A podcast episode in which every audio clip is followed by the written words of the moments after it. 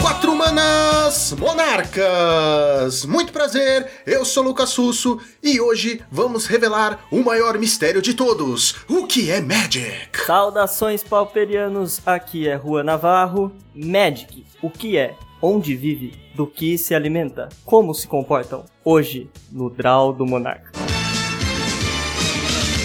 O cara roubou a minha frase. Ele roubou Tava demorando. Tava demorando, tá? Olá, meu nome é Joaquim Oliveira e Magic pra mim é um bando de cartinha, mas a verdadeira magia está em sentar com os amigos e compartilhar momentos de alegria. Caraca, Joaquim tá loucão. Ele tá tomando aí uns, uns chás diferentes. É que vocês não estão vendo, Joaquim tá muito Só parece um especial. chimarrão, mas certeza que é um narguilé. Fala aí, pessoas. Aqui é o Felipe, padrinho, irmão do Juan, né? E só é Magic as cartas que tem as artes do John Avon. Não sei quem é, mas tudo bem. Como não sabe quem é John Avon? É o maior artista de Magic. Como assim? João, João, Ja- João Avon, velho. João Aquela Avon, loja de porra. perfume, João Avon, que faz, Ah, a, que faz a, a Unstable, as artes de Unstable, por exemplo, é dele, do terreno. As artes mais fodas são deles. É, ele faz, ele faz muita land, as lentes mais bonitas. Saudações navegantes de todos os planos, aqui quem fala é o desmotivado Gabriel Gonzalez. Magic, pra mim, um jogo de cartas criado pela Wizards, que faz a gente gastar dinheirinho e que, eventualmente, faz a gente ter amiguinhos. Ponto pra Wizards. Exatamente, senhoras e senhores, hoje estamos aqui com esse time de palpiteiros para descobrir o que é Magic. Vamos ter um papo muito louco para tentar descobrir a verdadeira identidade desse joguinho que nós amamos tanto. Tudo isso e muito mais logo depois dos nossos reports.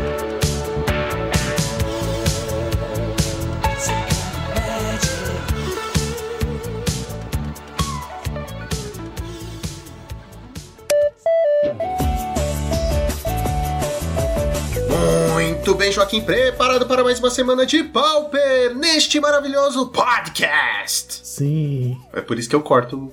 É, eu sei.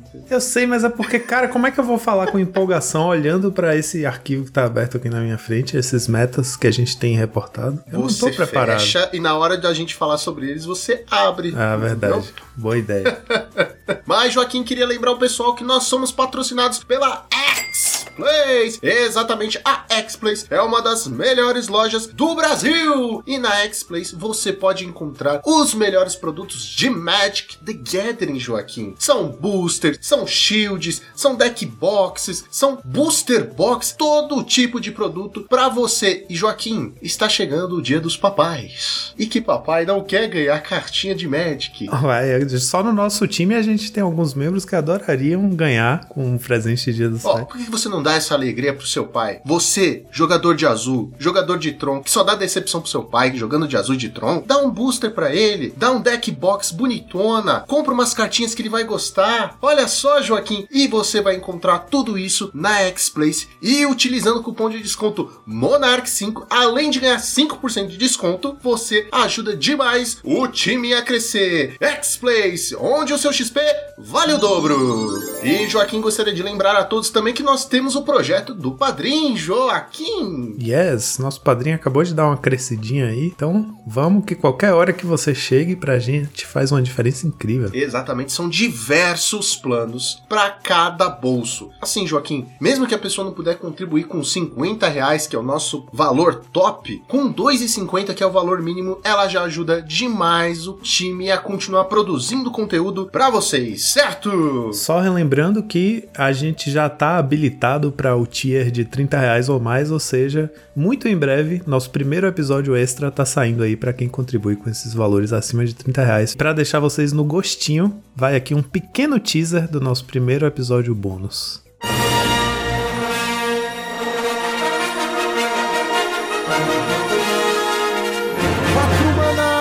Monarcas! Muito prazer, eu sou Lucas Russo e. Hum, ver os filmes novos leva ao medo, o medo leva à raiva, a raiva leva ao ódio e o ódio, hum, leva ao sofrimento. Saudações pauperianos, aqui quem fala é Juan Navarro E o nosso encontro não foi coincidência. Nada acontece por acaso. Olá pessoal, eu sou o Joaquim e eu acho que ele tá ali atrás do sombreiro do carrinho do vendedor de cachorro quente. Tá vendo ali? Quem? Ué, o cara de camisa listrada que a gente tem que procurar naquelas imagens cheias de personagem, numa multidão. Peraí, o episódio de hoje não é sobre onde Star Wars Lee. Meu Deus, não é possível isso. Exatamente, senhoras e senhores, nós viemos aqui para falar sobre Star Wars, todo o nosso amor que nós temos por essa maravilhosa saga. Tudo isso e muito mais logo depois da vinheta. Hum.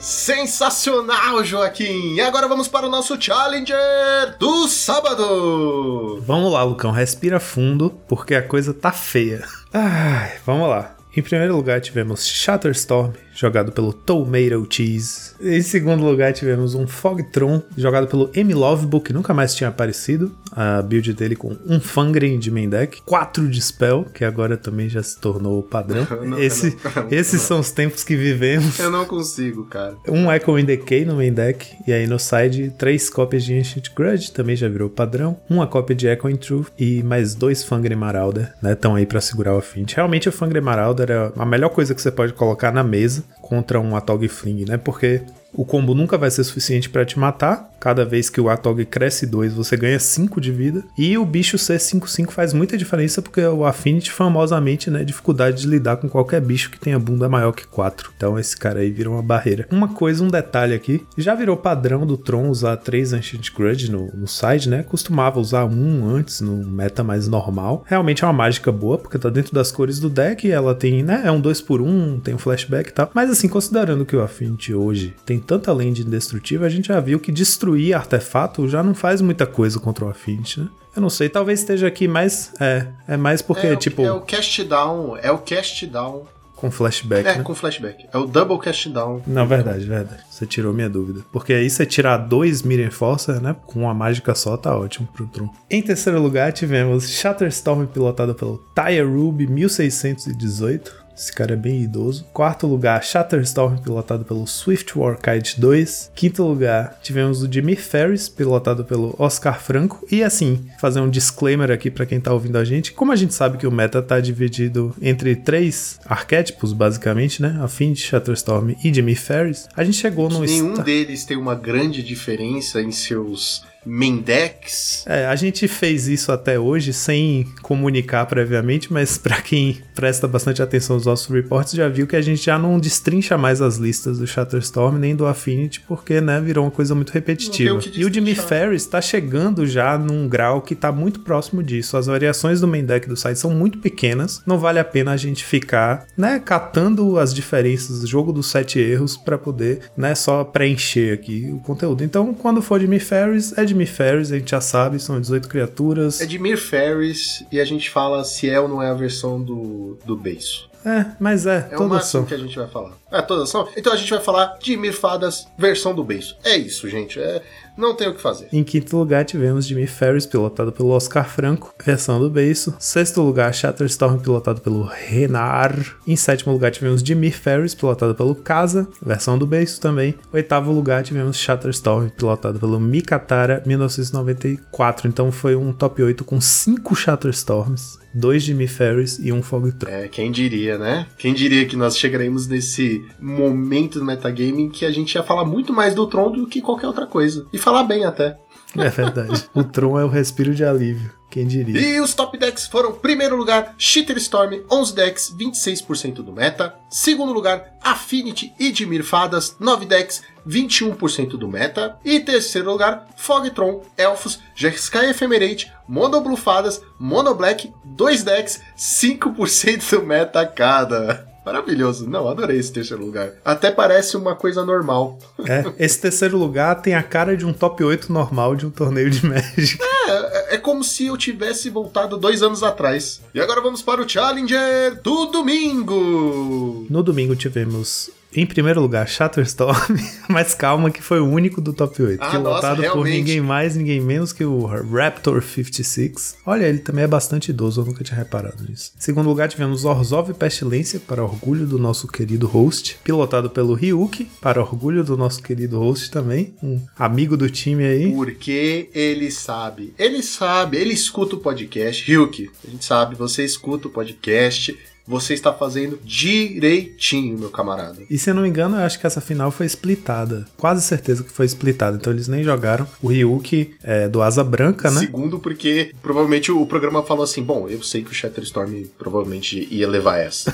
Mas olha como o deck dele tava super preparado, cara. Eu achei impressionante, assim. Ficar em segundo lugar de um challenge com um deck com a seguinte lista: um Orzhov Pestilência com quatro cópias de Durez, quatro cópias de Castigate, quatro cópias de Echo in Decay e quatro cópias de Trespasser's Curse. O deck é completamente à prova de skills. Eu não sei quantas valeria a pena a gente trocar uma ideia rápida com o Ryuki pra gente ter ideia de quantas vezes ele enfrentou o Shatterstorm, né? Durante esse challenge pra saber se pegou. Porque realmente ele tava carregadíssimo contra o deck. E aí no side ele tinha 4 de Vest, 4 Dust to Dust também, ou seja, super munido contra o Affinity. Em terceiro lugar tivemos Dimir Ferris, pilotado pelo Brivenix, a build do base. Quarto lugar tivemos Dimir Ferris, pilotado pelo Bill Saive. Quinto lugar de... Você pode falar assim: em tal lugar nós tivemos a build do base, que as pessoas já vão saber que é o BFA. Em quinto lugar tivemos a build do base, pilotada pelo Oscar Franco. Em sexto lugar, a build do base, pilotado pelo Mortgage. Em sétimo lugar, a build do base, pilotado pelo Fingers 1991. O Fingers 1991, os dedos do cara nasceram em 91. Como foi isso? Aí eu já sei, eu já sei, eu já sei. Era 31 de dezembro de 1991 e os dedos dele foram a primeira parte do corpo que foram colocadas pra fora. E aí ele foi puxando pra fora e na hora que o resto saiu já tinha virado o ano, né? Já era meia-noite de 31 de dezembro, aí já era 1992. Então Fingers 1991, porque os dedos dele nasceram em 91 e o resto dele nasceu em 92. Eu acho que a galera tá tão traumatizada quanto eu imaginando essa cena. Caraca, eu não esperava isso do Joaquim. É, realmente, essa, A gente tem que- a gente tem esse que fazer- meta louco tá acabando com você. Tá, né? tá derretendo te meu cérebro, cara.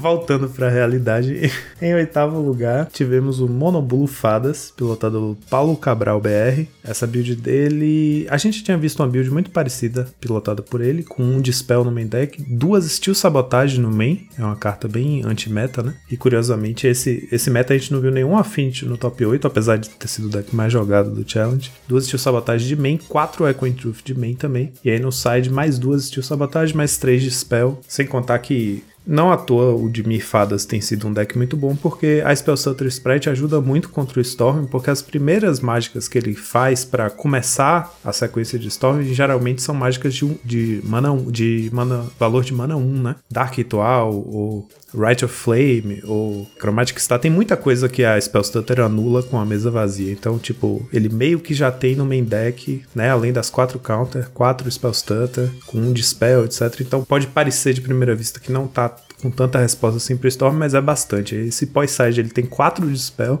é bastante também. E os top decks foram: primeiro lugar, Affinity, 13 decks, 24% do meta. Segundo lugar, Shatterstorm e Dimir Fadas, 9 decks, 16% do meta cada. E terceiro lugar, Burn, com 8 decks, 15% do meta cada. E agora vamos para a nossa listinha da semana. A lista da semana tá chegando fresquinha hoje. Foi publicada nas listas de 5-0 da liga dessa semana, né? E foi uma lista bem interessante porque meio que desenvolve uma ideia que já tinha aparecido antes. E achei essa lista bem redondinha, muito bem construída. Do jogador Locar. L0C4R. E é isso, fez 5-0 na Pauper League. E é isso, apesar, vou, já vou entrar com um disclaimer, Lucão. Apesar de ser mais um pacote das pontes, as lentes indestrutíveis, mais Wildfire, mais Galvanic Blast, o clássico pacotinho que aparentemente virou obrigação de qualquer splash vermelho hoje no Pauper, né? Esse é um mid-range que nas cores Mardu já chama logo a atenção, né? E esse é Mardu, diferente da Mardu, palhaçada é, que você verdade. queria me empurrar com ela abaixo semana passada. Não que o deck fosse ruim, Thiago Foguete não é esse o caso, mas é que o Joaquim queria aqui ficar com. Ai, vamos chamar de. Mardu respingado. É, vamos suado, chamar de. É, não, não, não, não. Uma carta no side. Não, não, não, não. Olha só. Mas aqui nós temos um Mardu certo. Por quê? Porque ele tem mais que uma carta no main deck. Preta. Certo, tem quatro. Quatro. É pouco, mas é alguma coisa. Não, não, tem sete. É, não, tá certo. Ah, aqui. É total.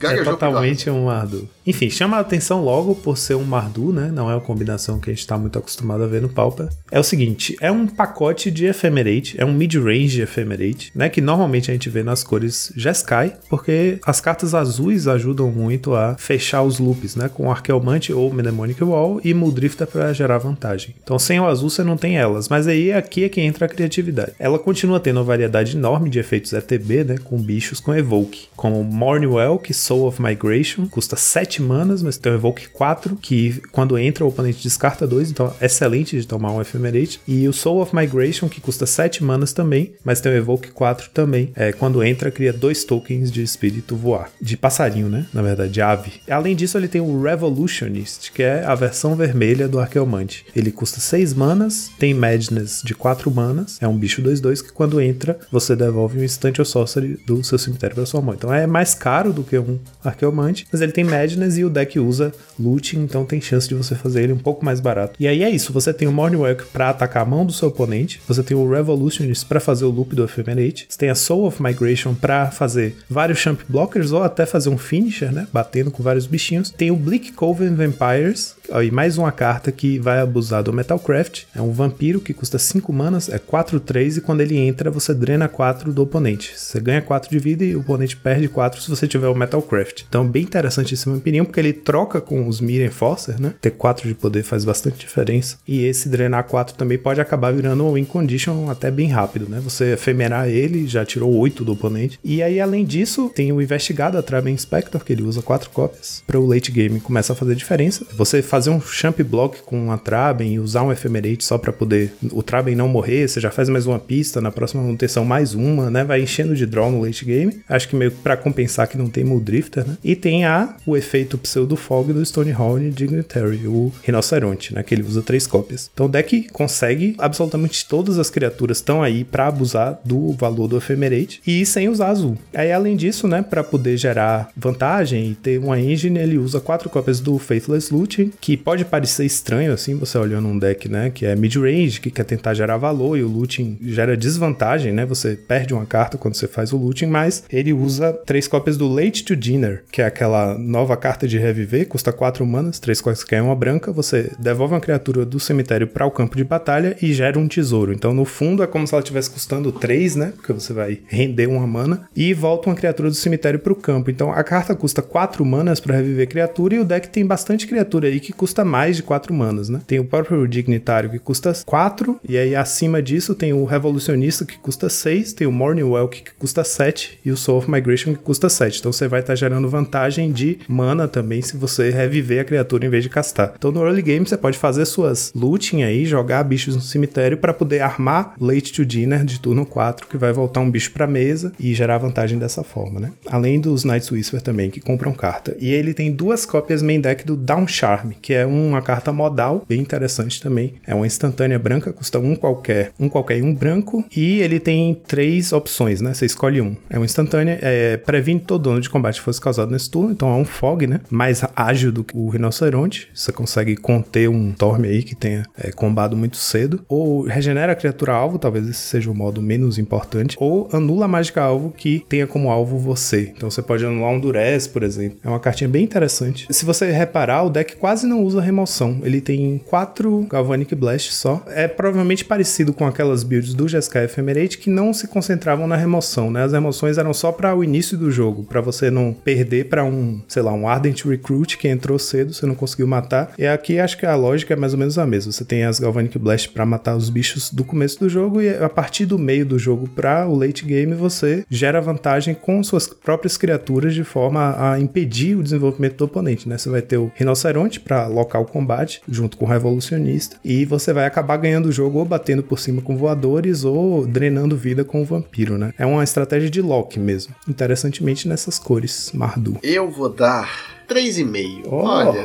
3,5 por quê? Perde muitos pontos por ter Cleanse, Wildfire. Você não aguenta mais. Ah, cara, sério, tipo, eu não aguento essa punhetação, sério. Eu faço questão de deixar os meus Cleanse Wildfire na pasta até essa moda passar, sério. Porque não, não, não aguento, não aguento, não tem mais graça, sério. Era engraçado, era super legal, olha, que engage incrível. Agora, deu, né? É, mas é, virou obrigatório, né? É tipo você jogar de azul e não usar preordem. É, mas tudo que é obrigatório é chato, né? É, exatamente. Tipo assim, por que, que não é chato o nosso podcast? Porque a gente não é obrigado a gravar sempre no mesmo dia. A gente é obrigado a gravar, mas não é obrigado a gravar sempre no mesmo dia. Então isso alivia. Não, brincadeira. Mas o que acontece? É um deck interessante, mas ao mesmo tempo me parece meio torto. Quando ele tem o Splash pro azul, faz sentido o Ephemerate, porque como você falou, usa Moondrifter, a Archeomancer custa 4 manas, é mais barata, entrou no campo de batalha, buscou, não tem esse... Talvez eu consiga castar mais barato, duas manas mais barato, se eu fizer no Madness, e para isso eu preciso ter uma outra carta, então, tipo, começa a criar empecilhos. Não, não vai num, num, jogo mais direto. Tudo bem, não, não precisa ser um jogo mais direto. É um, é um, tipo de estratégia, meio doida, mas um tipo de estratégia. Mas é que pessoalmente eu achei o deck muito pesado. Sim, esse é espectro aí, esse espírito de sete manas, sete manas, é estupidamente pesado pra um deck que basicamente faz land vai, land vai. Mesmo que ramp com Clay's Wildfire, não é como se você fosse chegar em sete manas no turno 3, que nem alguns decks por aí dizem. Mas esse peso que o deck tem, eu acho que é um empecilho. Literalmente tem poucas coisas, assim, pouca ação, eu acho, direta nos primeiros turnos. Então ele tá tipo Traben Spectre, Galvanic, como uma ação mesmo, tipo, como uma interação com o seu oponente. Tá, a fogzinha branca tá, talvez. Não, tá. realmente ele tem pouquíssima interação. É basicamente a Galvanic Blast. O resto é você tentar alocar o jogo. Se ela tivesse mais remoções, talvez eu subisse mais a nota. Porque, ah, não, beleza, vai controlar bem os primeiros turnos.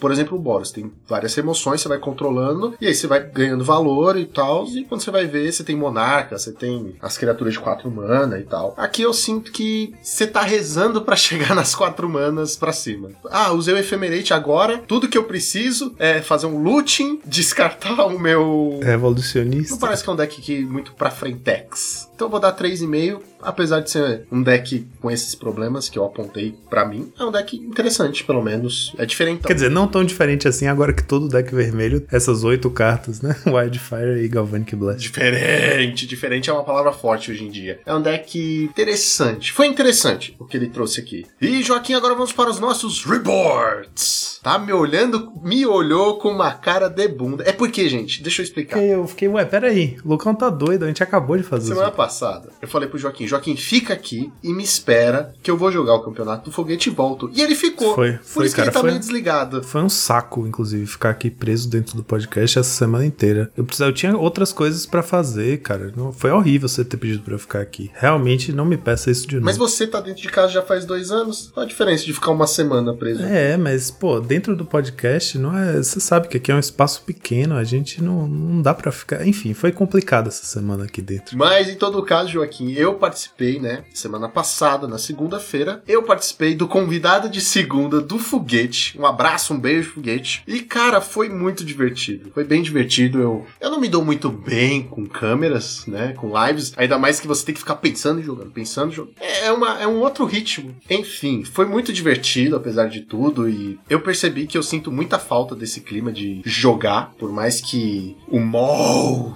o Mol, Joaquim, eu vou te contar esse Mol. Ele resolveu aprontar. Por quê? Porque eu testei as coisas com. Eu vou contar tudo. Eu testei as coisas com foguete. Aí, na hora de, de ser o pra valer, nada quis funcionar. O Mol resolveu enrolar. Aí tive que reiniciar o computador. Quando eu tava com ele no Discord, o Discord resolveu travar. Quando eu tava no final da live, caiu o Discord, caiu o Mol, caiu tudo. Então, a minha raiva e o meu ódio por essas duas plataformas desgraçadas desgraçadas só aumentam cada semana. Eu confesso que quando no começo a gente participou também, foi bem legal porque o Marcos jogou, eu joguei, o Juan jogou, a gente foi lá pra.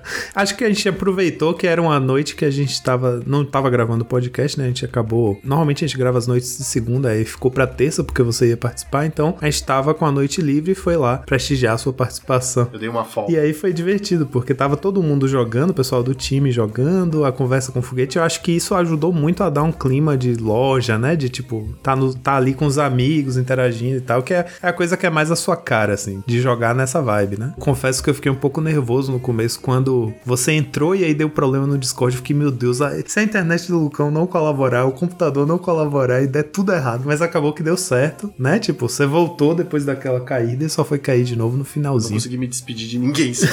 Tipo, o computador falou assim: ah, é? Ah, é? Mas é, são coisas que acontecem, né? Entretanto, foi bem divertido. Fiquei bem feliz lá. Não fiz feio, fiz 3-1. Foi, Foi? muito bom. Foi muito Eu bom. fiz 3-1. O Marcos fez 3-1, eu fiz 3-1 também. Foi, foi Foi, legal. foi uma noite boa. Foram três membros. Aí, ó. Três membros fazendo 3-1. Tá ótimo. 100% de aproveitamento, na minha opinião. Você não vai nem reportar o deck que você jogou? O deck de. O deck de. passado. Sim, mas. Ah, falou? Falei isso, falei que ia com Junde. Eu só queria apontar para o fato do. Da hipocrisia, né? A gente tá aqui reduzindo nota de deck por causa de Galvanic Blast e Cleansing Wildfire e certas pessoas. Mas calma, calma, calma, calma, calma. Você tem que me dar um desconto. Você tem que me dar um desconto aqui, porque quando eu fui jogar contra um Tron, eu não rampei. Eu segurei o Clays Wildfire e fiz na land dele. Então eu quero desconto, eu quero créditos. Aqui, aqui nós somos justos. Sim, usou o Wildfire com consciência. Muito obrigado. Muito obrigado. Você- não me venha com esses seus ardios aí de ficar me zoando, tá? Fala a verdade, que eu fiz direito o Fez, negócio. fez. Fez É, direito. então pronto. E agora, Joaquim, que eu tô puto, solta a vinheta. What's the matter with the cat in the day? I need a little bit of double double buzz. I think that's good there to do that. Mother, top to the body. Hit that, jump, that, shake, and wow, see ya. Muito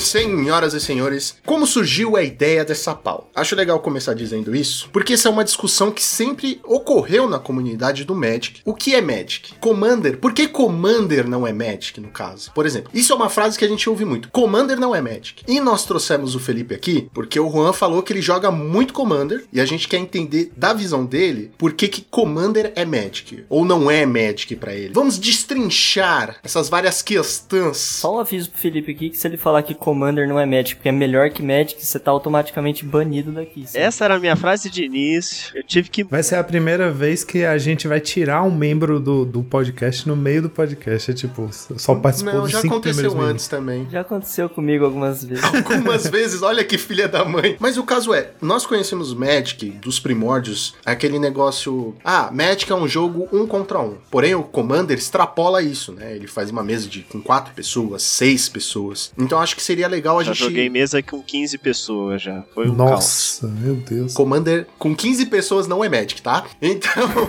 Cada turno demorava o quê? Duas horas? É Monopoly, né, velho? É War. Foi um jogo de 5 horas e 40 minutos. Deu empate ainda, porque o desgraçado ainda fez um Divine. Puta, como que chamava? A carta era Divine Intervention. Acho que era isso. O efeito dela é: o jogo termina em empate. Nossa, meu Filho da Deus. puta, céu. 5 horas pra terminar em empate, velho. É, é, Foi cara. lindo. é- Ninguém isso é morreu. Magic. Ou não, né? Não, isso é Commander.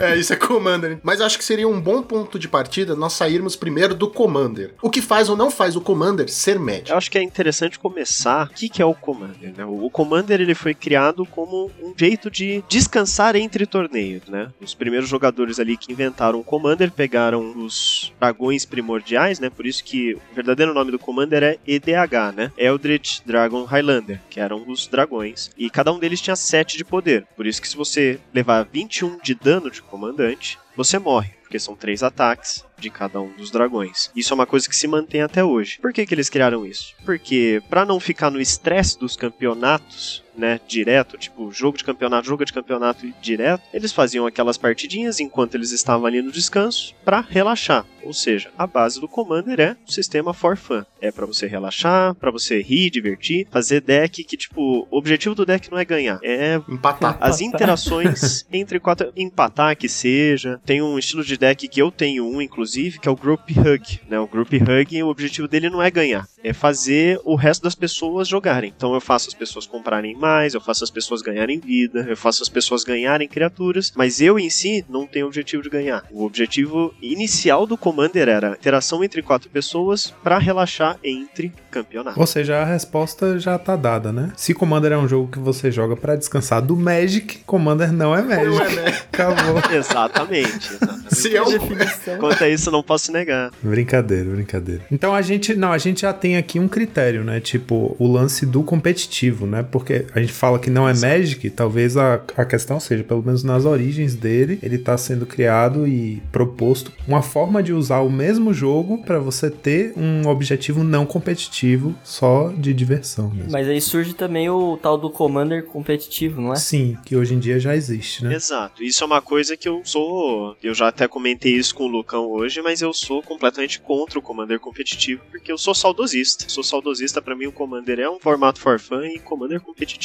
é você quebrar completamente. Ele foi criado pra não ser competitivo. E você transformar ele em competitivo é. É até estranho, porque a gente vê pouco, pelo menos via pouco nas lojinhas, o Commander competitivo. Não parece que é um formato que foi muito pra frente, pelo menos aqui no Brasil. E eu posso estar falando besteira, isso vai depender também de loja em loja. E você que estiver ouvindo esse podcast, estiver mais inteirado na comunidade do Commander, provavelmente vai ter uma outra visão. Mas essa era uma visão que eu tinha. Agora, Commander tradicional, né, com quatro pessoas, seis pessoas, 15 pessoas, essa maluquice do caralho, era muito comum. Na verdade, era bem tradicional. Na nossa própria loja, né, Joaquim, quando havia a possibilidade de ir pra loja, a gente perdia no campeonato da tarde, as pessoas levantavam, opa, quem vai jogar Commander, Commander, e se juntava pra jogar, porque sabia que dali não ia tirar mais nenhuma premiação. E eu acho interessante essa parte do Commander dele ser um entre jogos, né? Você tá jogando Magic, como você falou, né, Felipe, sem aquele objetivo de, de vencer, né? O Joaquim também pontuou isso. E acho que tem outro ponto aí. Não, o objetivo é o Gathering. Aí, Aí que, tá. que tá. Esse é outro ponto. O Gathering. Se, se o Magic, né? Se a gente vive dizendo que o Gathering é mais importante que o Magic no Commander, isso é mais verdade ainda, né? Porque realmente o objetivo é você fazer uma comunhão ali com amigos ou inimigos,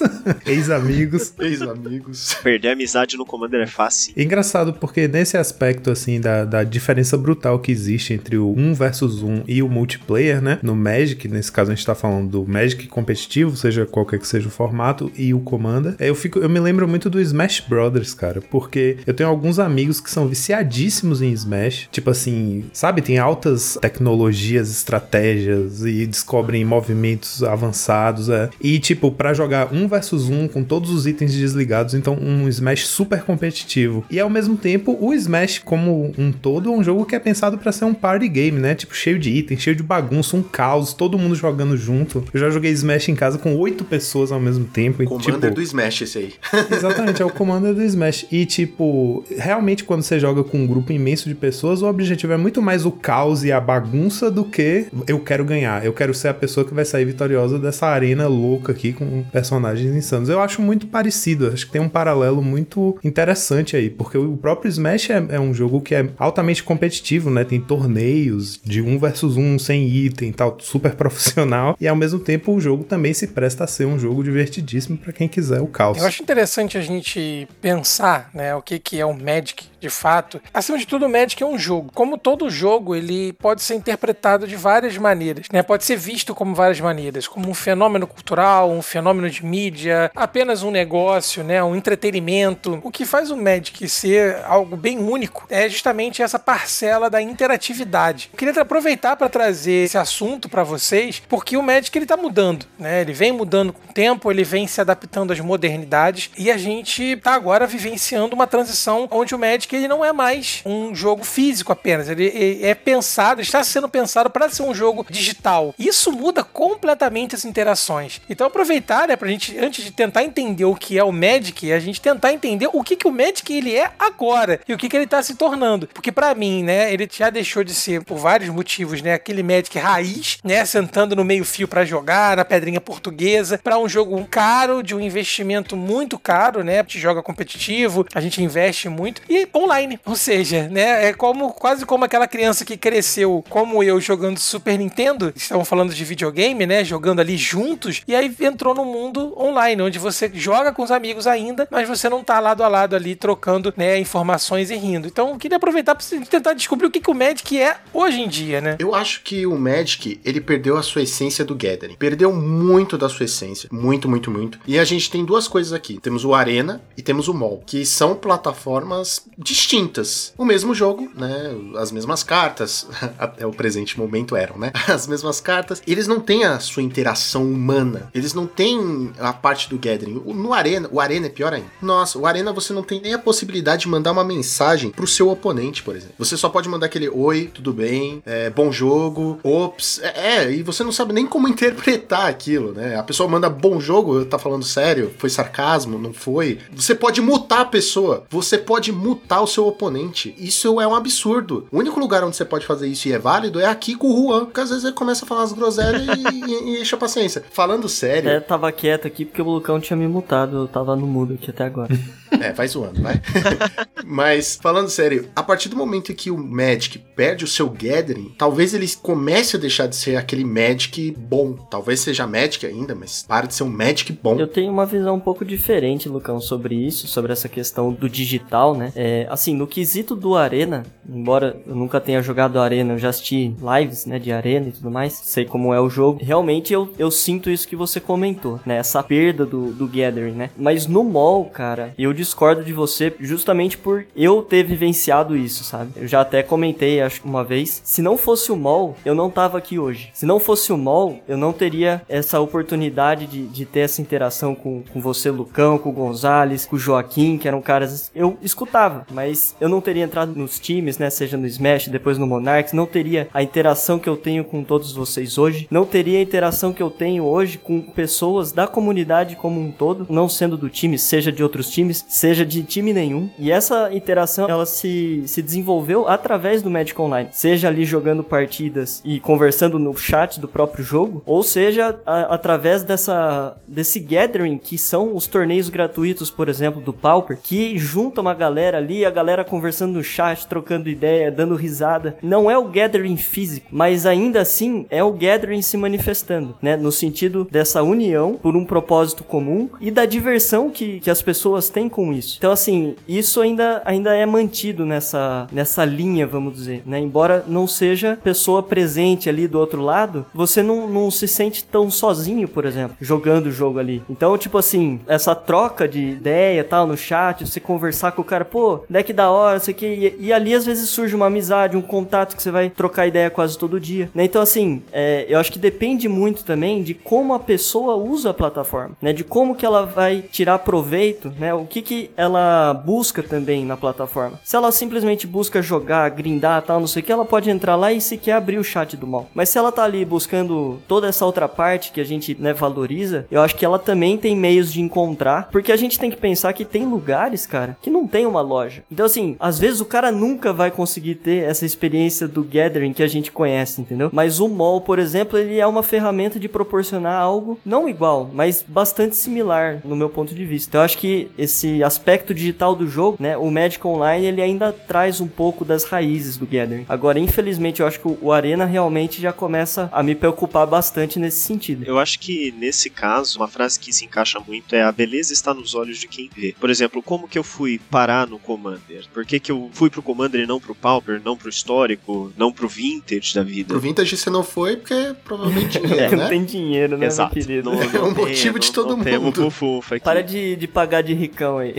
Ah, eu não fui pro Vintage porque era muito barato. Tava sem tempo. É, não, nossa. É, não gostava dos Power Nine. Mas eu digo assim, a mesma época que eu comecei a jogar Commander, eu tinha começado a jogar RPG. Então, aquilo de criar um personagem, de criar um mundo ali, não sei o quê. E daí me apresentaram um Commander, onde você tem um personagem, que é o comandante, e qualquer coisa que tá no deck são as magias, são as pessoas que ele encontrou, né? Que a ideia é essa, tipo, o comandante que tá lançando aquilo, né? Tanto que eu gosto muito de montar decks em cima do comandante, não só das cores dele, como normalmente é. Por exemplo, eu tenho um deck da Carona, Falso Deus, onde eu só peguei cartas que tem a ver com os planos que ela passou. Então, só cartas do plano de Otária, só cartas do plano de Firexia, quando ela foi buscar o Carne lá. Toda essa lore dentro, né? Então, só tem personagens, cartas e magias que a Carona já viu na história, no lore. Gosto muito do Commander por isso. Essa é a beleza que eu vi no Magic. Já outras pessoas vão ver a beleza no Magic no competitivo ou no Arena, que o Arena brilha, né? Você invoca um dragão, o dragão aparece, assim, né? Daí vem de novo aquilo que a gente até conversou em off antes, do ah, o Yu-Gi-Oh! chama mais atenção porque tem o anime. Porque tem a animação, você invoca a criatura, o dragão branco, aparece o dragão branco. Então vai ter gente que o Arena vai chamar mais atenção. Vai ter gente que vai olhar pro Arena e falar, isso daí só tá roubando processamento do meu computador, vou jogar no mall tem acesso a todas as cartas, tem todos os, os, tipos de jogo, né? Não é só ali o histórico e os formatos. Eu também não sou muito fã do Arena. Joguei durante dois meses e parei, principalmente porque não tem Commander. Mas. O Mal também tem Commander, mas ele também não. É, mas daí é em dólar, daí eu tenho. Eu tava desempregado. Agora, agora já dá pra começar.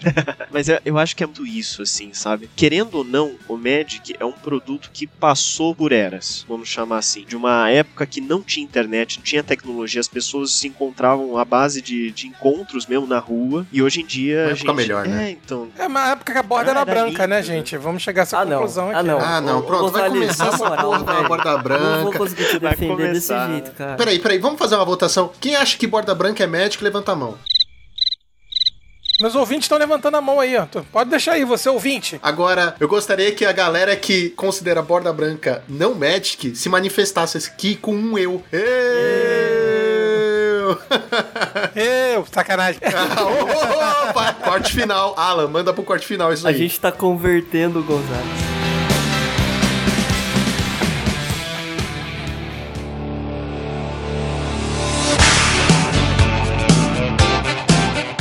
Tenho um problema no, no Magic que é eu sempre gosto de ter a versão mais nova das cartas. Então, se eu tenho um deck completo de Commander, por exemplo, e saiu uma coleção. Nossa, problema rapaz, bom esse achando teu, que hein? jogar vintage era o problema. Eu compro as versões novas e vendo as antigas. Eu faço a troca de tudo. Então sai esse Mystery Box, essas coisas assim, eu troco quase meu deck inteiro e vendo o resto, sabe? Porque eu gosto de ter a última versão de todas as cartas. Então, Felipe, essa sua visão, né, de jogador é uma visão muito bacana. Eu acho que o comandeiro, né, ele tem muitas vezes essa percepção, assim. Eu joguei Commander muitas vezes, na verdade, pra quem acompanha aí, né, nossos programas, sabe que eu fiquei muito tempo parado no Magic, é, como muitos de nós, né, a gente às vezes tem um hiato longo. Eu Quando eu vou, é porque você começou há pouco tempo, Lucão, acontece.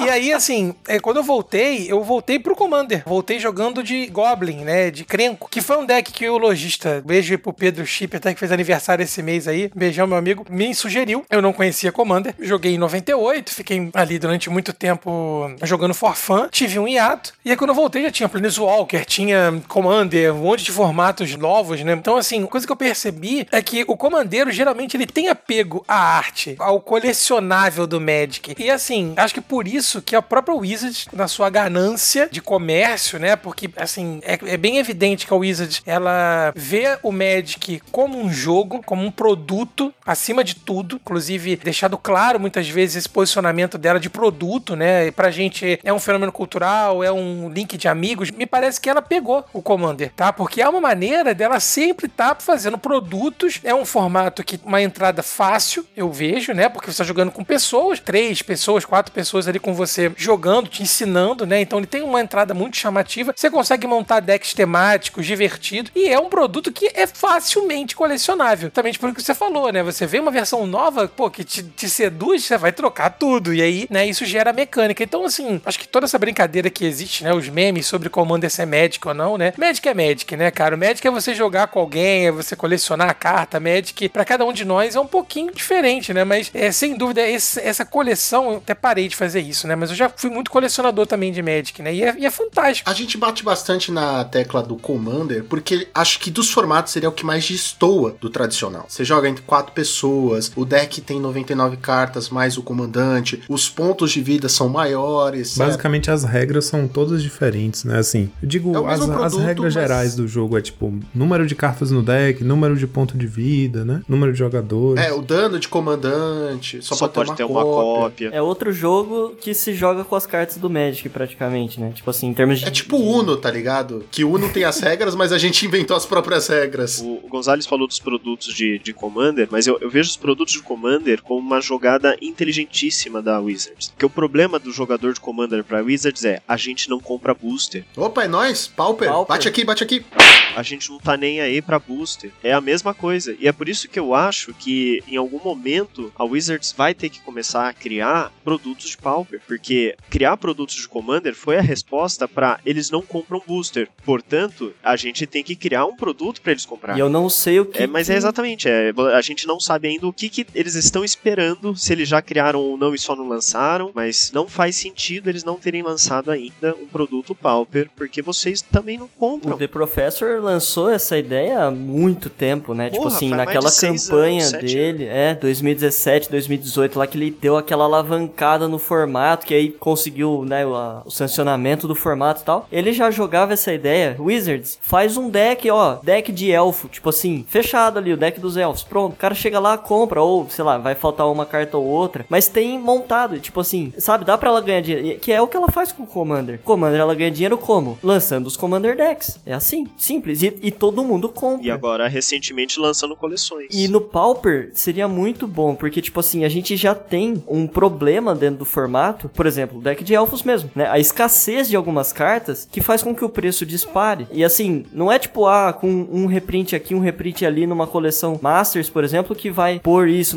no mercado da forma como precisa pra tornar acessível, sabe? Então, assim, trazendo os decks, você vai também conseguir estimular a entrada de novos jogadores, que são mais pessoa pra te dar dinheiro também, e incentivar a própria compra dos produtos selados aí, que é o que dá dinheiro pra Wizards, né? Eu, por exemplo, eu já tenho uma renca de deck, mas eu compraria também se ela começasse a lançar, sabe? Mesmo quem tá no formato há muito tempo também consumiria esse tipo de produto. Então é uma coisa que realmente, pelo menos ao meu ver, assim, não faz muito sentido eles ainda não, não terem partido pra essa linha, sabe? E eu acho que no caso do Pauper, do- dos boosters, é pior ainda, porque no caso do Commander ainda compensa, porque, tipo, você só precisa de uma cópia de cada carta. Então, assim, se sai aquela cópia ali, beleza, tu já tem. Agora, no Pauper, não, preciso de quatro Kyrian Ranger. Aí eu vou lá comprar Modern Horizons 2. Problema de jogador de elfo, né, Juan? Desculpa. Isso aí é problema de jogador Não, de não, tô elfo. dando exemplos. Ô, ô Juan, mas eu acho que assim, a questão da rentabilidade mesmo, sabe? Eu acho que se a gente pensar por esse lado, né, a Wizard nunca vai olhar pro Pauper como ela olha pro Commander, cara. Porque você pode falar assim, ah, realmente a questão da- de quatro cópias, mas o que mexe com o Commandeiro é justamente o Gathering e a- a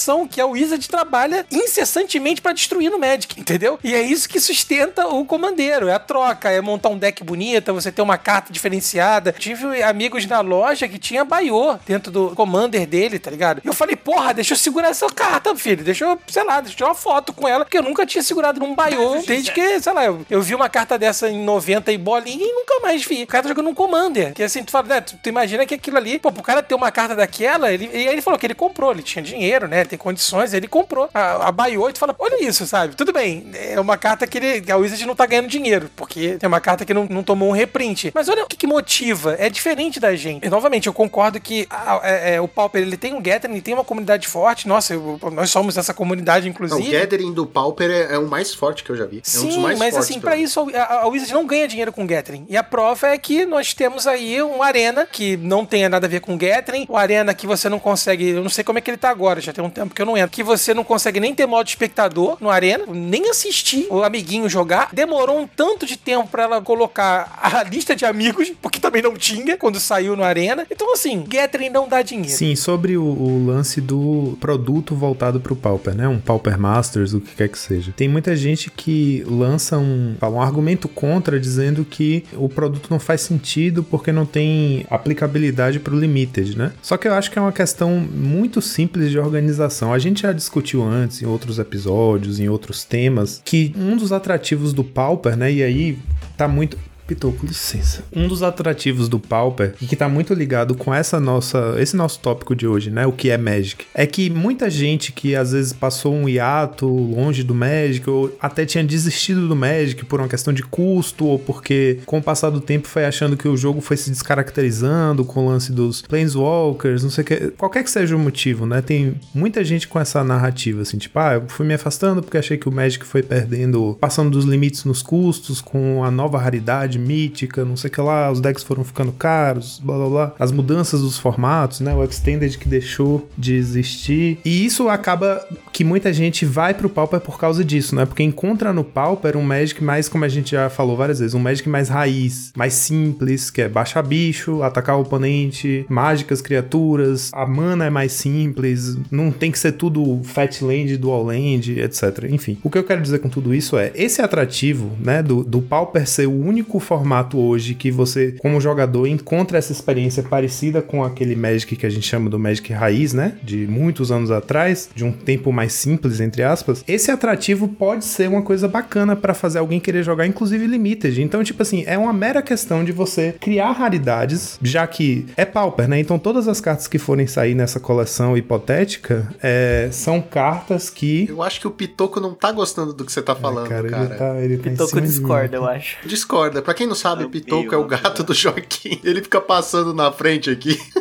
Mas enfim, o que eu ia dizer? É Pauper, todas as cartas são comuns, já foram impressas como comuns em algum momento da história. Mas nada impede que você crie raridades nesse, né? Faça upshifts de raridade para poder criar comuns e incomuns, raras e míticas dentro do, do Master Set, né? Por exemplo, Pestilência poderia ser uma mítica, sacou? Tortured Existence podia ser uma rara nesse set. Continua sendo uma carta comum e é um reprint, então, tipo, é claro que o set como um todo, a- as cartas singles iam custar mais barato, mas, tipo, enquanto um experimento, cartas, tipo assim, boosters mais baratos, e você poder oferecer ao mesmo tempo uma experiência de limited, você poder draftar Pauper, sabe? Com cartas raras, comuns e incomuns. Então, por exemplo, você pode ter Fairy Seer é uma carta comum, Spell Sutra Sprite é uma carta rara, ou então Miscreant é comum, Seer é incomum, Sprite é rara, sabe? Porque você usar dentro do universo do Pauper, você criar tiers, né, de poder, e aí joga isso nas raridades adequadas, é uma coisa muito simples. Rapaz, mas eu ia jogar muito draft, não é Eu pouco não. consumiria fácil. Cara, eu também, pois é. Não, isso com o anúncio da Wizards. Ela literalmente poderia falar assim, gente, tudo que sair nessa box, independente da raridade, vale no pau. Porque já foi impresso como, como Mesmo que seja uma carta nova, mesmo que seja uma carta nova, ela poderia falar, ó, tudo que sair nesse booster, nesse set, vale no Pauper. São consideradas comuns, independente da raridade que estiver impressa na carta. E só precisa de um O anúncio. próprio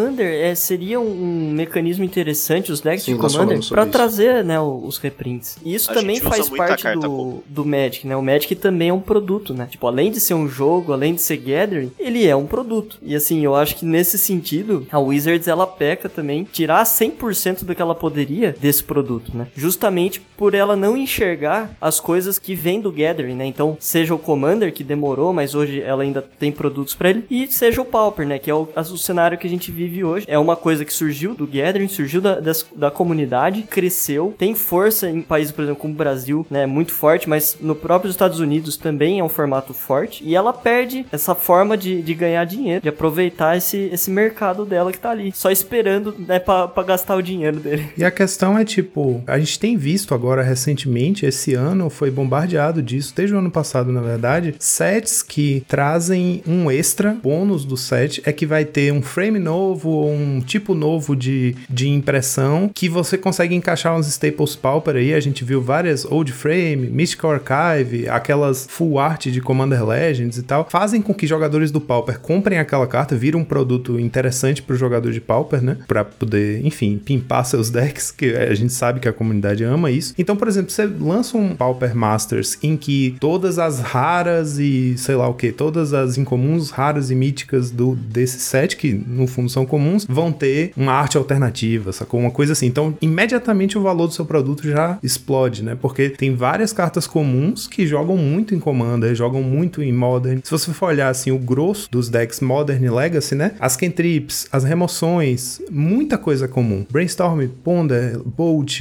né? Tipo, você tem muita carta comum que joga muito como staple em vários formatos. Então, seria muito fácil você pegar esse produto e criar uma coisa completamente interessante, não só para quem joga joga Pauper, pra trazer gente pro Pauper, pra deixar a comunidade Pauper feliz, porque acho que tem esse lado também. Uma coisa é, precisa fazer dinheiro, e a gente sabe que a Wizards é muito boa nisso. Então, tipo, não é que automaticamente se é pro Pauper não é rentável. Eu acho que tem formas de fazer ser super rentável pra eles e ao mesmo tempo você tá, como é que fala, jogando um osso pra comunidade, né? Porque tem várias comunidades no, no Magic, né? Tem o pessoal do Modern, tem o pessoal do Legacy, o pessoal do Standard. Enfim, com tantos produtos que tem ao longo do ano, você ter um que você consegue dar um agrado pra uma comunidade, né? Pô, é bacana isso, eu acho. Então, mas o que que é Magic, né? Mas o que que é Magic? Já que a gente já falou o que que é Pauper, o que que é Magic, Sim, o que caralho? que é Magic? Fugimos forte aqui do, Foi, foi. do objetivo. A revolta foi maior. Nossa, cara.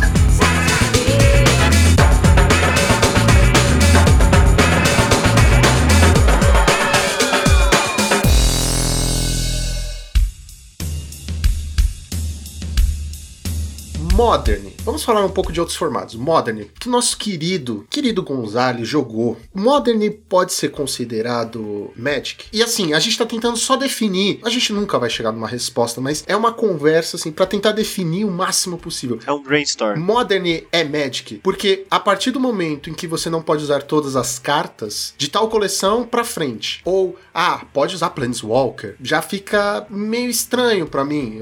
Isso do cara que joga Pauper, que nem que só usa um tipo de raridade, tá ligado? Então, Então, Lucão, eu vou, eu vou ser bem taxativo nisso, até porque é algo que eu acho importante. Pra mim, Magic é Magic. O que, que significa? Todos os formatos, sem querer bancar aqui o, o puritano do grupo, que eu não sou, mas pra mim, Magic, ele é representado por todos os formatos. Ele é representado pelo cara que gosta só de colecionar. Ele é representado pelo cara que ele gosta de artezinha, acha bonito. Pela criança que comprou o booster lá, em vez de comprar merenda em 98 e, porra, tá curtindo até hoje. Magic é o cara que gosta de colar na parede, ele gosta de da imagem. Então, assim, antes de tudo, é preciso a gente alinhar o discurso que nós fazemos parte de um nicho chamado jogadores de Magic. Dentro desse nicho, subdividir é muito problemático. É lógico que sempre vai ter a brincadeira, né? Acho que vai ter. É, é igual, né, clubismo. A gente vai ter torcida, ah, o meu formato é legal, eu gosto mais. Mas assim, Magic é Magic. É lógico que quando você tem essa divisão dos formatos, né, e a limitação do acesso às cartas, isso acaba segregando o acesso. É lógico que eu queria ter oportunidade de jogar um Vintage, um Legacy, que eu nunca tive. Consegui ter vendendo grande parte da minha coleção para jogar Modern. Então, assim, tendo da premissa de que qualquer prática que envolva essas cartinhas é Magic, seja do colecionador, seja o cara que, sei lá, brinca de bafo-bafo, é sacanagem, né? Enfim, partindo dessa premissa, cara, eu acho que vale tudo,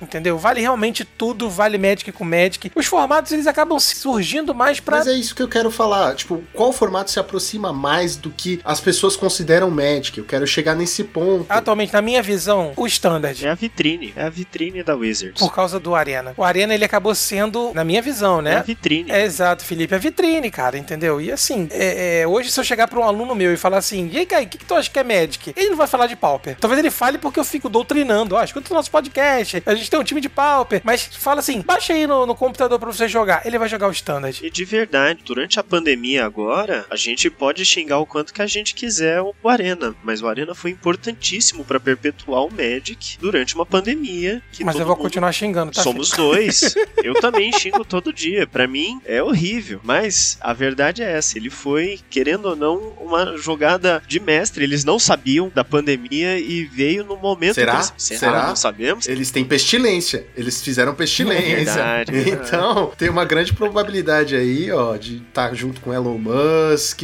com, sabe, a galera aí da. Turma da Terra plana. da Terra plana. Mas é, é basicamente isso, querendo ou não. Mas o que eu quero dizer é, por exemplo, essas limitações deixam o Magic menos Magic? Não. São boas? Não são? Porque eu não queria trazer isso agora, queria esperar mais um pouco, mas a gente está recebendo no Arena, quem joga Arena, cartas próprias pro Arena. Hearthstone, adquira. Arena Stone, o Arena Stone está recebendo cartas próprias. A partir desse momento, é, tudo bem, é só para um formato do Arena, que é o histórico, né? Esse formato não, até o momento, não foi replicado no IRL, por diversos É, motivos. e agora que não vai ser mesmo.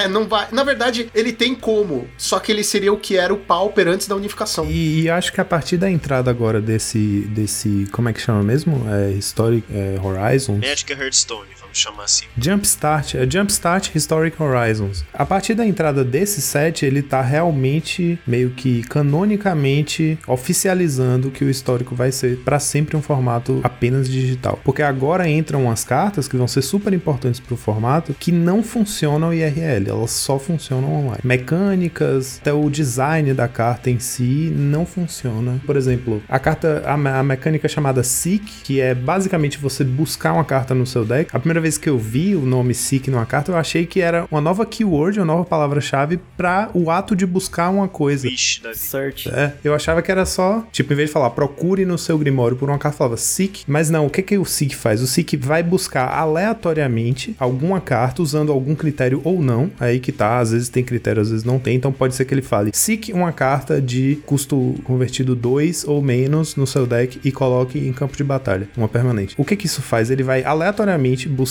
e colocar em campo de batalha e ele não embaralha o seu deck. Então, por exemplo, se eu, se eu acabei de fazer um brainstorm, coloquei carta X, carta Y no topo do meu deck e fiz um seek, as cartas X e Y vão continuar no topo do meu deck. Eu vou comprar, não vai ter embaralhado. Isso só é possível digitalmente, né? É uma coisa automatizada. Se você tiver que mexer no seu deck para buscar, imagine se essa mecânica viesse pro IRL, você ia ter que vou buscar aleatoriamente cartas de custo 2 no meu deck. Então vou abrir meu deck, achar todas as cartas de custo 2, colocar na mesa, virar para baixo, rolar um dado, descobrir qual eu pego, pego essa, embaralho o deck. Imagine o tempo que isso demora. E no Arena é instantâneo. Então, tipo, tem algumas coisas E tem como outra mecânica que aumenta ou diminui o custo também de cartas na mão permanentemente. Ou seja, não importa se você descarta. Exatamente, é perpetuamente. né? Mas essa eu vou te dizer que eu gostaria de ver. Essa seria IRL, mais porque, possível. Cara, É, mas manter o controle disso e assim. Teria que anotar num papelzinho, já complica. se você levar em consideração que, aqui eu vi pelo menos, você olha a mão do seu oponente, escolhe a carta e aumenta o custo, você pode deixar revelado com um dadinho em cima, recuado pra trás. Então, não seria tão difícil. É, mas tem coisas como, tipo, como se fosse um disfigure que dá menos um, menos dois é, perpetuamente pra aquela criatura. Então todas as cópias daquela criatura. Mas eu tô falando no caso dessa de aumentar. Sim, sim. No caso dessa de aumentar, É, ainda vai. É isso, são mecânicas que são desafiadoras de fazer. E é, não é que é impossível, sacou? Mas é que realmente não é prático, não funciona e complica o jogo desnecessariamente, entendeu? Se você for pensar na praticidade dela online. Online não, IRL. Então isso cria uma divisão mesmo. O Magic é IRL e o Magic digital. E isso é a primeira vez que isso tá acontecendo de uma forma tão demarcada, Isso né? é uma coisa que me preocupou bastante, assim, quando, quando saiu, né, essa coleção. Se a gente pensar, né, é, é exatamente o que o Gonzalez falou, né? Aqui a gente tá abordando um nicho dentro do Magic, que são os formatos, né? É o jogo de cartas. Mas, meu, a gente tem que lembrar, é só ver, por exemplo, o que que era um, um GP, né? O que que eram esses grandes eventos, Magic Fest, sei lá eu como é que chama hoje. Como é que eram esses grandes eventos? A gente tinha, além dos, do campeonato principal e dos paralelos, que é o que? O jogo Magic, a gente tinha a galera que ia lá pra comprar carta, pra pegar aqueles itens colecionáveis que só tinha ali. Ou, por exemplo, a galera dos cosplays que ia lá, fazia, se vestia dos personagens, que curte a lore. A própria lore do Magic, né? A gente tinha antes até a, a própria né, revista, tipo HQ, assim, esse tipo de coisa assim, né? a- com a lore do, do jogo. Isso quando você não tinha que ler a lore pelas cartas. Sim, exatamente. A gente tem o pessoal que vive de especulação de carta. O cara compra e vende como se Sim, fosse ação. verdade. Ele não joga, ele Ele não tem joga. envolvimento com o jogo. Simplesmente ele vive disso. É um mundo. Magic é um mundo. A verdade é essa, né? E a hora que a Wizards ela toma essa postura, pelo menos é é uma postura que sugere, não, não que realmente ela já tenha isso em mente e tudo mais, mas que é preocupante nesse sentido, né? De começar a dividir o digital e o físico, né? Trazendo coisas só pro digital, isso já começa a me preocupar um pouco. Ainda mais um digital que é feito da forma como é, né? Onde você não tem, igual eu tava falando no mall, toda essa parte do, do gathering, né? Você começa a trazer isso pro digital, uma plataforma que ela tem investido bastante. A gente vê, inclusive, ela dando uma atenção maior para isso do que, por exemplo, pros próprios formatos competitivos e, e clássicos dentro do, do jogo, né? Estão sofrendo, por exemplo, com mecânicas desequilibradas e ela simplesmente dá atenção, por exemplo, o histórico da vida, né? E esquece, não tem problema, mas dê atenção pra todos. Não faça tipo assim, esse é meu filho favorito. né? Então a gente tem visto essa tendência da Wizards em dedicar cada vez mais no digital e agora com essa atitude, né, de separar os dois mundos de uma forma tão radical, porque 800 cartas não é brincadeira, tipo assim, se você pensar um, um set tem 260 cartas, mano, é, é muito, é uma ruptura, sabe, muito grande. E se isso se manter, meu, o Magic é muito mais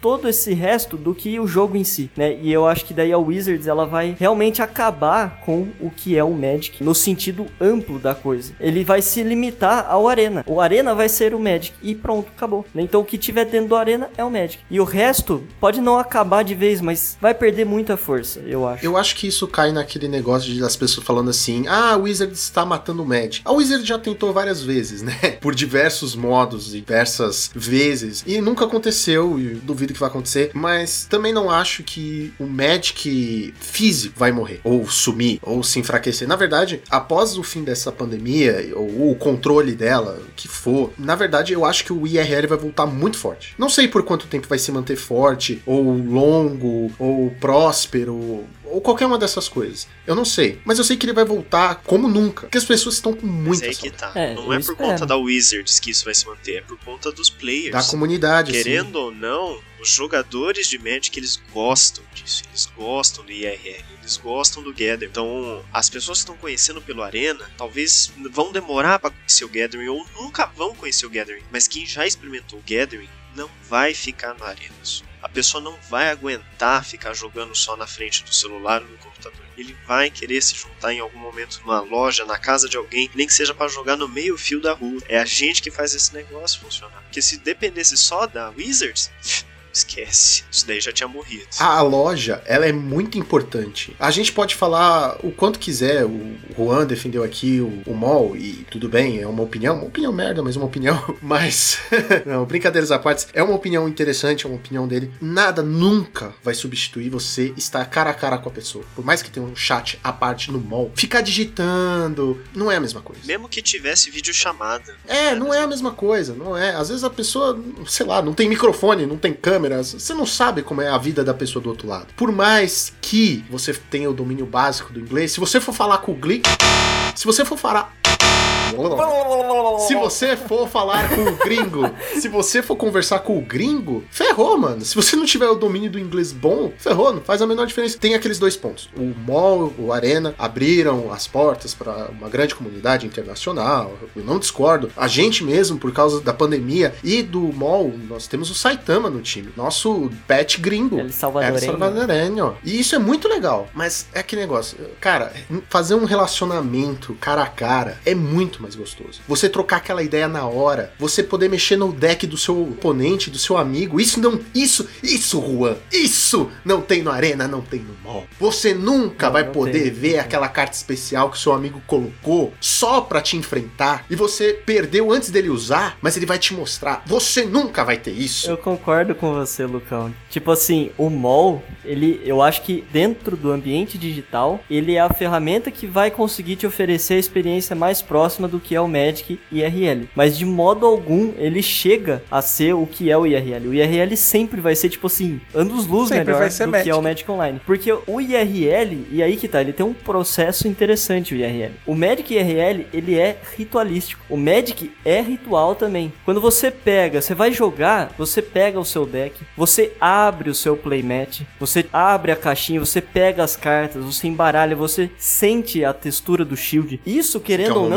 sozinho com o seu deck? A gente espera você voltar, mas lava a mão. Não, mas é sério, cara. Se você reparar, isso é um, é um ritual. Porque você sempre repete isso antes de começar o jogo. Né? Da mesma forma que você. Começa antes, se preparando pra ir pra loja. Exato. Você vai colocar. Você tem sete decks. Exato. Porra, vou levar os sete decks ou vou levar aqueles três eu sei que eu vou usar. Ou não, né? No caso. Qual playmat eu vou levar? Vou precisar dos dados hoje? Quem que eu vou encontrar? Quem que eu não vou? Cara, Joaquim, quantas vezes na lojinha a gente não levou pasta de book e ficou separando? Sim, verdade. Nossa, uma das melhores atividades, cara. Quando alguém levava o book pra gente poder triar antes de. Pô, A loja que a gente frequentava, eles compravam o book, você tinha que fazer os bolinhos do mesmo tamanho, né? Que eram não sei quantas cartas, e separar por raridade. Aí Cada 100 de comum dava tanto de crédito na loja. que- Aí a gente ajudava os amigos que levavam o book. Vendia a cada 3 centavos. Só que aí a gente ficava horas ali só caçando se ia ter alguma preciosidade no meio das cartas. Era muito O divertido. melhor era assim, começava tipo, era o quê? Três horas o campeonato, tá ligado? Quatro horas, sei lá. E aí alguém mandava mensagem, ô, vou levar um book hoje, alguém me ajuda? Ô, meio-dia tô aí, meio-dia tô aí. A pessoa não ia estar, ia estar só pro campeonato, meio-dia tô aí. Você cancelava todo o resto só pra isso. importa mais.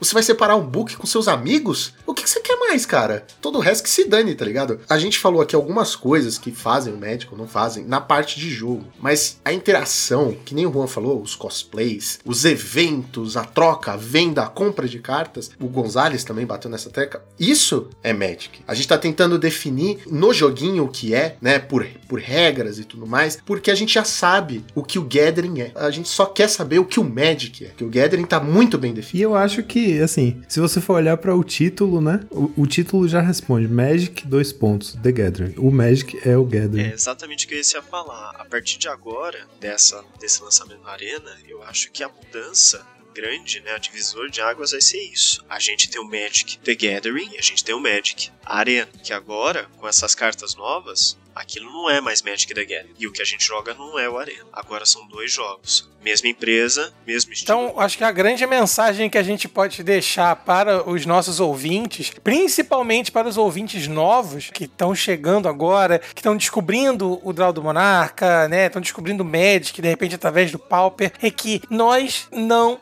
podemos abandonar as relações sociais do Magic. Eu acho que a melhor definição, cada um aqui deu um pouquinho, quase que um depoimento do que é o Magic para cada um de nós. Nós sabemos muito, já vivemos às vezes momentos muito bons, já passamos por momentos muito difíceis e os nossos amigos do Magic nos ajudaram, né? Estiveram lá. Então assim, é, essa relação é que nenhum jogo online vai ter, nem nunca vai conseguir ter, que são as relações humanas, quer dizer, só, vai, só vão existir as relações se nós criarmos ela, porque a gente está construindo uma comunidade, a gente está penhando, mas o jogo por si só, online, ele é frio, então a gente tem que buscar subterfúgios, criando times, criando podcasts, criando conteúdo, canal na Twitch, né, que tantos fazem, para justamente gerar essa relação, essa proximidade. Gente, isso é o Magic, e é bom pra é muito bom. Todas essas lembranças que foram incríveis, assim. Só da gente estar falando isso, acho que eu fico meio emocionado. Só cada um de nós sabemos o quanto o Magic ele é muito mais do que um joguinho, né? Eu vou definir o que é Magic agora com esse podcast aqui. Magic é aquilo que é capaz de juntar uma pessoa que tá em Rio Claro, com uma pessoa que tá em São Paulo, com uma pessoa que tá em Poços de Caldas, com uma pessoa que tá no Rio de Janeiro, com outra pessoa que tá em Salvador, cara. Isso é Magic.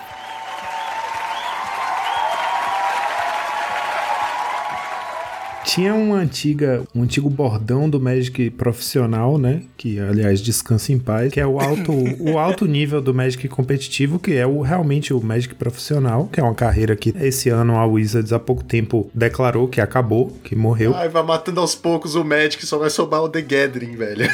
Que é aquele bordão do. A, a frase que era é, Play the game, see the world. É tipo, jogue o jogo, conheça o mundo. Você viajar pra jogar, sacou? Tipo, uma coisa que o IRL fazia, que a Wizards patrocinava, ou que grandes lojas patrocinavam jogadores profissionais, pagando passagem, pagando hospedagem. Eu tenho vários amigos de Salvador que já viajaram pra jogar GP no Chile, por exemplo. Um amigo meu de Salvador já viajou pra jogar o Mundial. Então, tipo, existia essa perspectiva, né? Do Magic de viajar. Tipo, a gente teve isso, né? Em, em São Paulo, é, nos últimos dois GPs que eu fui, tinha amigos que iam da Bahia pra São Paulo pra participar do GP. Alguns pra jogar o evento principal, outros porque ia, sabia que era uma chance de encontrar os amigos, participar de side event. Então, tipo assim, um motivo pra viajar, mesmo que você não seja um jogador profissional. Então, esse lado, né, da viagem é algo que ainda é possível retomar, que, claro, foi forçosamente suspenso por conta da pandemia. Isso não é uma coisa que não dá pra pensar agora, mas que ainda pode continuar. Provavelmente vai continuar. Grandes eventos ainda devem voltar a acontecer em algum momento. Eu acho que isso é um dos aspectos do Magic, né, que oficialmente, profissionalmente, tá sumindo, né? Então a gente tem algumas coisas, algumas questões, alguns aspectos ligados ao Magic, como esse, que alguns têm a ver com o jogo em si, né, com a jogabilidade, as mecânicas, a forma como o jogo funciona, e outros têm a ver com a forma como o jogo se organiza, logística, né, o nível de competitividade, que foram mudando com o tempo. E eu acho que esse é um outro aspecto que eu gostaria de puxar aqui, que tipo, o Magic a gente, ele tem uma, uma definição palpável no ar a cada momento na história, né? O que que é o Magic, a principal prioridade do Magic, o que que representa o Magic hoje, né, no presente. Mas tipo, ao longo do tempo a gente testemunhou essas mudanças no jogo, né? O jogo foi ficando mais agressivo, o power level foi subindo bastante, se inventaram novos tipos de carta que impactam profundamente a board. Então a gente tem esses elementos que foram mudando. E daí que cria esses estranhamentos em jogadores que, que jogam há muito tempo, né? Que olham pro jogo e falam: não reconheço o Magic que eu conheço nesse jogo que tá sendo jogado agora. Então, o bacana de ter vários formatos, por exemplo, é que você consegue contemplar uma gama grande de jogadores, né? Com suas diferentes percepções do que deve ser o Magic. E que interessante, eu lembrei do formato que se chama Pre-Modern, né? Que tem muita gente jogando esse formato nos Estados Unidos e na Europa, e acho que no Brasil algumas poucas também, que é um, um formato criado por jogadores. A partir de quarta edição até Flagelo, que é a última edição antes de ter convertido para a borda nova, que é a mais moderna, né? Então esse Pre-Modern é como se fosse uma tentativa de remontar a um Magic clássico, que eu acho um formato muito interessante, muito curioso, né, para essa nossa discussão sobre o que é Magic, porque tem muita gente que é apaixonada por esse formato, justamente porque ele representa essa ideia nostálgica do que é o Magic, do que o Magic deveria ser. Que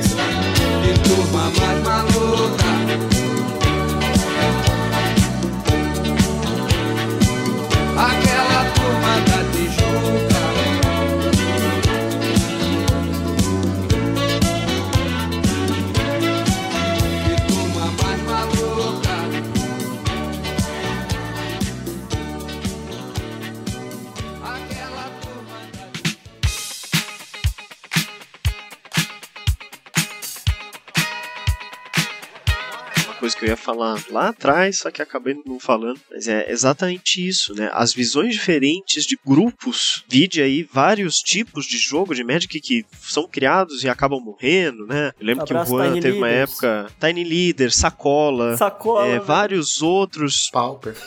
Não, mas Pauper, Pauper é um que foi criado e, su- e sobreviveu. Há- há O Commander é um que foi criado e controvérsias. A sobreviveu. Wizards tá tentando matar, mas. É, a- não, a Wizards Tá sempre tenta matar. tá de verdade, o Pauper é. A Wizards vê o Pauper como uma ovelha negra e ele, ele só não quer tomar o trabalho. Essa Ah, eu é acho tão verdade. bonitinho você achar que a gente é do tamanho de uma ovelha. É isso que é interessante, né? As várias visões de pessoas criando vários estilos de jogo, como esse, o Primordial, não conhecia, mas achei super interessante. E é isso, entendeu? Tipo, putz, é, eu não queria jogar isso hoje. Vamos inventar o nosso estilo, nossas regras. Hoje a gente vai jogar Pauper, só que só carta X. Hoje a gente vai jogar Commander, só que a gente aqui em Postos faz muito disso. Ó, vamos jogar Commander, mas limite de 50 dólares, 20 dólares. Coisa barata, porque a gente vai na loja aqui, né? Tem gente como eu, meus amigos, que joga com jogo de com deck de 100, 200 reais, que são decks caros. Mas a gente joga contra pessoas que tem deck de 5 mil, 15 mil reais. Você falou do Bayo, tem gente que tem isso aqui no deck, sabe? E daí a gente cria esses nossos métodos pra tentar sair um pouco disso, né? Fazer nosso mundo dentro do Magic. E é interessante, né? Porque você vê muitas vezes, o Felipe, que são cartas que não necessariamente, quer dizer, a Bahia é uma carta incrível, né? Essas lands são diferenciadas, mas muitas vezes é pelo próprio flavor, né? O cara tem a carta, às vezes ele consegue, ele é um colecionador, mas é, é novamente, né? Ele coloca porque aquilo tem um sentimento pra ele. É isso que o Magic desperta na gente, né? Esse sentimento de ter uma carta, de você lembrar quando você comprou, de pegou de alguém. Então, é, cara, Magic é Magic e... Magic é comunidade, eu acho. É, exato, é isso. Vídeo que os streamers da Cards Helm vêm fazendo, né? As próprias banlists é, voltadas pra agregar mais valor às suas lives, à sua produção de conteúdo. Porque a gente teve esse decaimento de pessoas participando, pessoas assistindo, um streamer, uma competição que você sabe o que, que vai acontecer. E que não tem graça, porque você vê isso no- na competição de alto nível. Mas nem todo mundo é alto nível. Eu falo por mim mesmo que eu jogo competitivo porque, assim, o Pauper ele te chama pra isso, né? Faz parte Isso, do faz formato. parte do formato. Um formato competitivo, ele te chama pra isso, porque senão você fica sem jogar. Não vai ter alguém que, ah, eu vou na loja esperar alguém ter o mesmo deck do mesmo formato que eu. É muito difícil. Commander é mais fácil. Ele é bem mais fácil, principalmente pra identificar. Você bate o olho naquele Sim, bloco de sim. tijolo e você fala, pô, ou, ou o cara tá de Perfect Size ou ele tá jogando Commander, cara. Ou tem cinco decks um em cima do outro ali, ou é Commander. Ou às vezes o cara montou um pauper de 80 cartas que o Joaquim adora. Ele, ele tem esse lance, né? Commander tem essa diferença que você bate o olho e vê, mas outros formatos é muito difícil. Quantas vezes a gente não chegou em alguém, ou você joga, é, sei lá, pauper? Ah, foi mal, cara, eu só tenho um Modern aqui. E não é que não dê jogo, mas não é a mesma coisa. Não vai manjar às vezes do deck do cara, o cara não vai manjar do seu power level às vezes pode se diferenciar demais. É, isso do Power Level no Commander, a gente tem uma tabela que vai de 1 a 10. Power Creep, a gente. Cada deck, normalmente, a gente coloca dentro da tabela. Olha, isso daqui é uma força 6, isso aqui é uma força 3. Exatamente pra não, não chegar um cara com um deck assim que ele vai ganhar no turno 1, poder 10, contra um cara que tá ali, montou um deck de, sei lá, Goblin. Ah não, Goblin é forte. Vamos pegar um negócio que não tem nada. Um deck de bezerro. O cara chega com um deck de bezerro, porque ele quer jogar com os bezerros que ele tem. Não dá pro cara jogar com um crenco vermelho por haste, terceiro turno, o cara tá batendo 20 de dano. Então a gente tem essa tabelinha exatamente pra que você falou, né? Tipo, manter o equilíbrio das coisas, né? Mas ainda assim é o que você falou. No Commander é muito mais fácil O isso. que a gente pode tirar daqui é que Magic é a comunidade. São os jogadores que zelam por ela. Quanto mais baixo, acho que você for na. Não tô nem falando da gente que é do Pauper, eu não tô falando do formato, mas eu tô falando de um meio que, apesar de jogar competitivo, não tá buscando algo do competitivo. Tá só jogando. É o caso, acho que, de todo mundo aqui, né? A gente adora Pauper, a gente adora Magic, a gente adora o competitivo, independente do formato, a gente adora as interações humanas, mas a gente não almeja nada muito maior. E a gente que zela mais pelos formatos, pelo Magic. A gente tem esse amor e fica desgostoso quando um formato que a gente ama tá prejudicado. Claro, opiniões aí, opiniões. Vai ter gente que não acha que tá, e vai ter gente que acha, e tudo bem. Isso faz parte da discussão. Mas quando a grande maioria está, é imprescindível que a comunidade haja. E como está agindo no Pauper, no caso, baniches próprias, mensagens falando, ô Dona Wizards, por favor, nos ajude. E isso em qualquer formato. É a comunidade que vai fazer o Magic ser o que ele é. Eu acho muito louvável essa característica que o Magic tem, que é um produto, um jogo, né? Eu não vou chamar de produto, vou chamar de um jogo. Um jogo que consegue abarcar uma pluralidade tão grande de é, significados. Tipo, a gente tá aqui o tempo todo falando uma coisa diferente, dizendo isso é Magic. Aí fala outra coisa diferente, isso é Magic. A gente sabe que a realidade de jogar o Magic também é algo que varia incrivelmente de pessoa para pessoa. Então a gente vai ter hoje os spikes, né, os jogadores hardcore mais esforçados, como por exemplo o Saitama no nosso time, pode ser considerado um jogador desses que tá com 40 troféus no limited agora de de Dungeons and Dragons no Magic e que se classifica quadruplamente, quintuplamente para os MIQs, né, que é o Mythic Qualifier, que é basicamente o PTQ de hoje em dia. A gente tem o Luffy, que é um cara que tá fazendo 5-0 o tempo inteiro, é um grinder, né, tipo, ganha muito ticket jogando Liga e Challenge. Então a gente tem esses jogadores que usam as plataformas online, tanto o Arena quanto o Magic Online, em situações diferentes, mas em alto teor de competitividade, e aquilo é uma realidade. O Saitama, por exemplo, quase não tem carta IRL. O Magic, pra ele, é muito aquilo, né? Mas também é o Pauper, também é o time, também é discutir estratégia e tal. E a gente tem outros jogadores que o Magic se resume a juntar quatro amigos e ir pra loja, sentar na mesa, jogar a tarde inteira Commander, sabe? E na nossa realidade de dois anos atrás, é, por exemplo, o Magic, pra mim, na prática, o que o Magic era, era segunda e quarta-feira de noite na loja, encontrar meus amigos jogar, tinha um teor competitivo. Então, o que acontece é que eu acho incrível um mesmo jogo conseguir abarcar uma pluralidade tão grande de significados. A gente não consegue afunilar e dizer o Magic é só isso ou só aquilo, né? Porque pra algumas pessoas o Magic é o Arena, é sentar e grindar no Arena pra tentar jogar o torneio profissional e lucrar o máximo possível. Pra outras pessoas é muito mais reunir uma equipe de amigos, conversar sobre o jogo, trocar experiências sobre o que é bom, o que não é, o que é divertido, o que não é, a estratégia que funciona. Pra alguns é sentar semanalmente pra falar mal do metagame, né, Lucas? Até consertarem, é, não tem o que fazer, né, pô? No fim, o Magic é abrir booster e sentir o cheiro. Puta, ainda tem isso. Tem isso, a mano. Magic é O receber Magic, cartinha pelo tem as correio. trocas. O Magic é abrir a pasta, mostrar pro seu amigo, olha essa coleção linda que eu tenho aqui. Quer alguma coisa? Não quer? Não, eu não passo nada daqui. Daí você fica puto. O Magic é você ficar counterando cinco turnos seguidos, seu amigo não deixar ele jogar nada, só counter spell, Não, peraí, peraí, peraí. negate. Não, peraí, peraí, peraí, aí. peraí, peraí. Porque agora a gente tá falando que Magic é jogar com os amigos, é interação humana. Aí o cara vem falar, é não deixar o seu amigo jogar, counterar ele o tempo todo. Exato. Aí a gente O foge. Magic é ver o amiguinho montar aquela mesa de elfo, tudo um barra um, e você fazer o Nossa, Electrickery. Isso é ó. Magic. Fuder Limpar com tudo. um elfo Só, só tem uma que ser- observação aqui que o Lucão, o Lucão criticou o cara que tá anulando as mágicas do amiguinho. Eu tenho que apontar aqui que enfim a gente chegou na hipocrisia. Mas resumindo, o Porque Magic é eu não isso. serei calado aqui, ó. Porque o cara Stonehorn Dignitary, tá entendendo? O cara não deixa a gente atacar e ele quer falar que o cara do counter é Pelo menos você colocou alguma mágica jogando contra mim. ponto. Ah, Você jogou, sim, você tá- jogou. Não, tudo bem. Entendeu? Não adiantou nada, mas você jogou. É, não adiantou bem. nada. Mas Exatamente. Isso aí é Você consequência. não foi feliz, mas jogou, né? É, você jogou. Entrou no campo? Exatamente. Entrou. Então você jogou. Você entrou no campo, você jogou. Inclusive, eu vou colocar aqui na descrição, pedir pro Alan, colocar um vídeo maravilhoso que o Snapbolt fez recentemente. Eu, eu não vou dar spoiler. Tá aí no, no link. É muito bom, genial, cara, um dos melhores vídeos. Mas é isso, eu acho que Magic é Gathering, é a comunidade, a gente. E quando a realmente. pandemia acabar, vai ser mais ainda. Que as pessoas vão estão na abstinência. E droga, Magic é uma droga. Droga na abstinência, meu. Você vai ver neguinha até 3 horas da manhã em loja. Como jogando. se a gente não Amém, visse antes. amém, amém.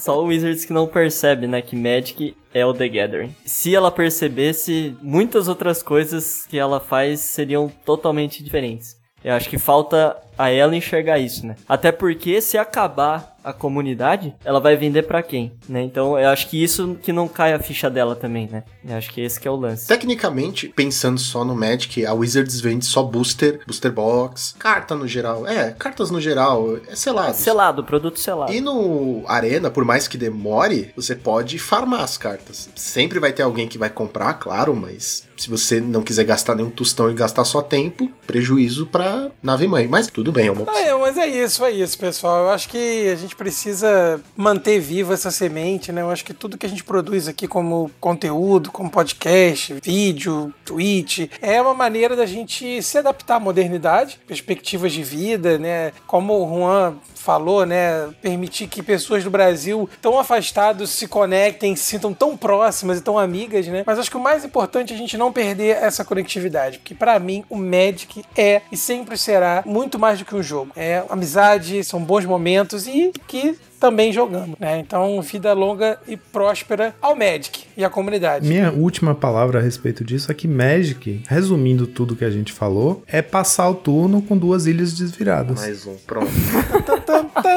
Ai, mas vocês sempre souberam isso sobre mim. Magic é rindo na 4. Eu mesmo quando não tá desvirado as ilhas, eu temo, porque tem Sim, of. Negation, aquela que é cara lá. É, Force of Will. Pacto, é, embora, pacto mano. de Force negação. of Will. Pra mim, mana em pé, filho. Mana em pé, mana deitada, não, não tá. Magic é jogar de azul, então. Ah, não, Magic é jogar- que É, azul é melhor Resumindo, esqueçam tudo que a gente falou e Magic é jogar de azul, com splash pro preto ou pro vermelho. É, e é isso, basicamente. galera. É Isso que é Magic. Nossa, que anticlímax, hein? Terminamos no anticlímax aqui. Magic é jogar de Grixis. É assim que a Sempre. gente termina o nosso programa sobre o que é o Magic, e aí tá o ouvinte já dando murro no celular pra desligar. bad. Não, não, Destruíram meus isso não é sonhos. Magic, pá, isso não é Magic. Mas e pra vocês, o que significa Magic? Magic é só um jogo de cartas? Magic é uma comunidade inteira? Ou a fusão desses dois, o amor que a gente tem por esse joguinho maravilhoso? Deixe nos comentários, não se esqueçam de curtir em todas as redes sociais e nos apoiar no programa do Padrim. Sim, estamos no Padrim, busque um plano que melhor se encaixa no seu bolso, certo? Então, fim do turno, Draw do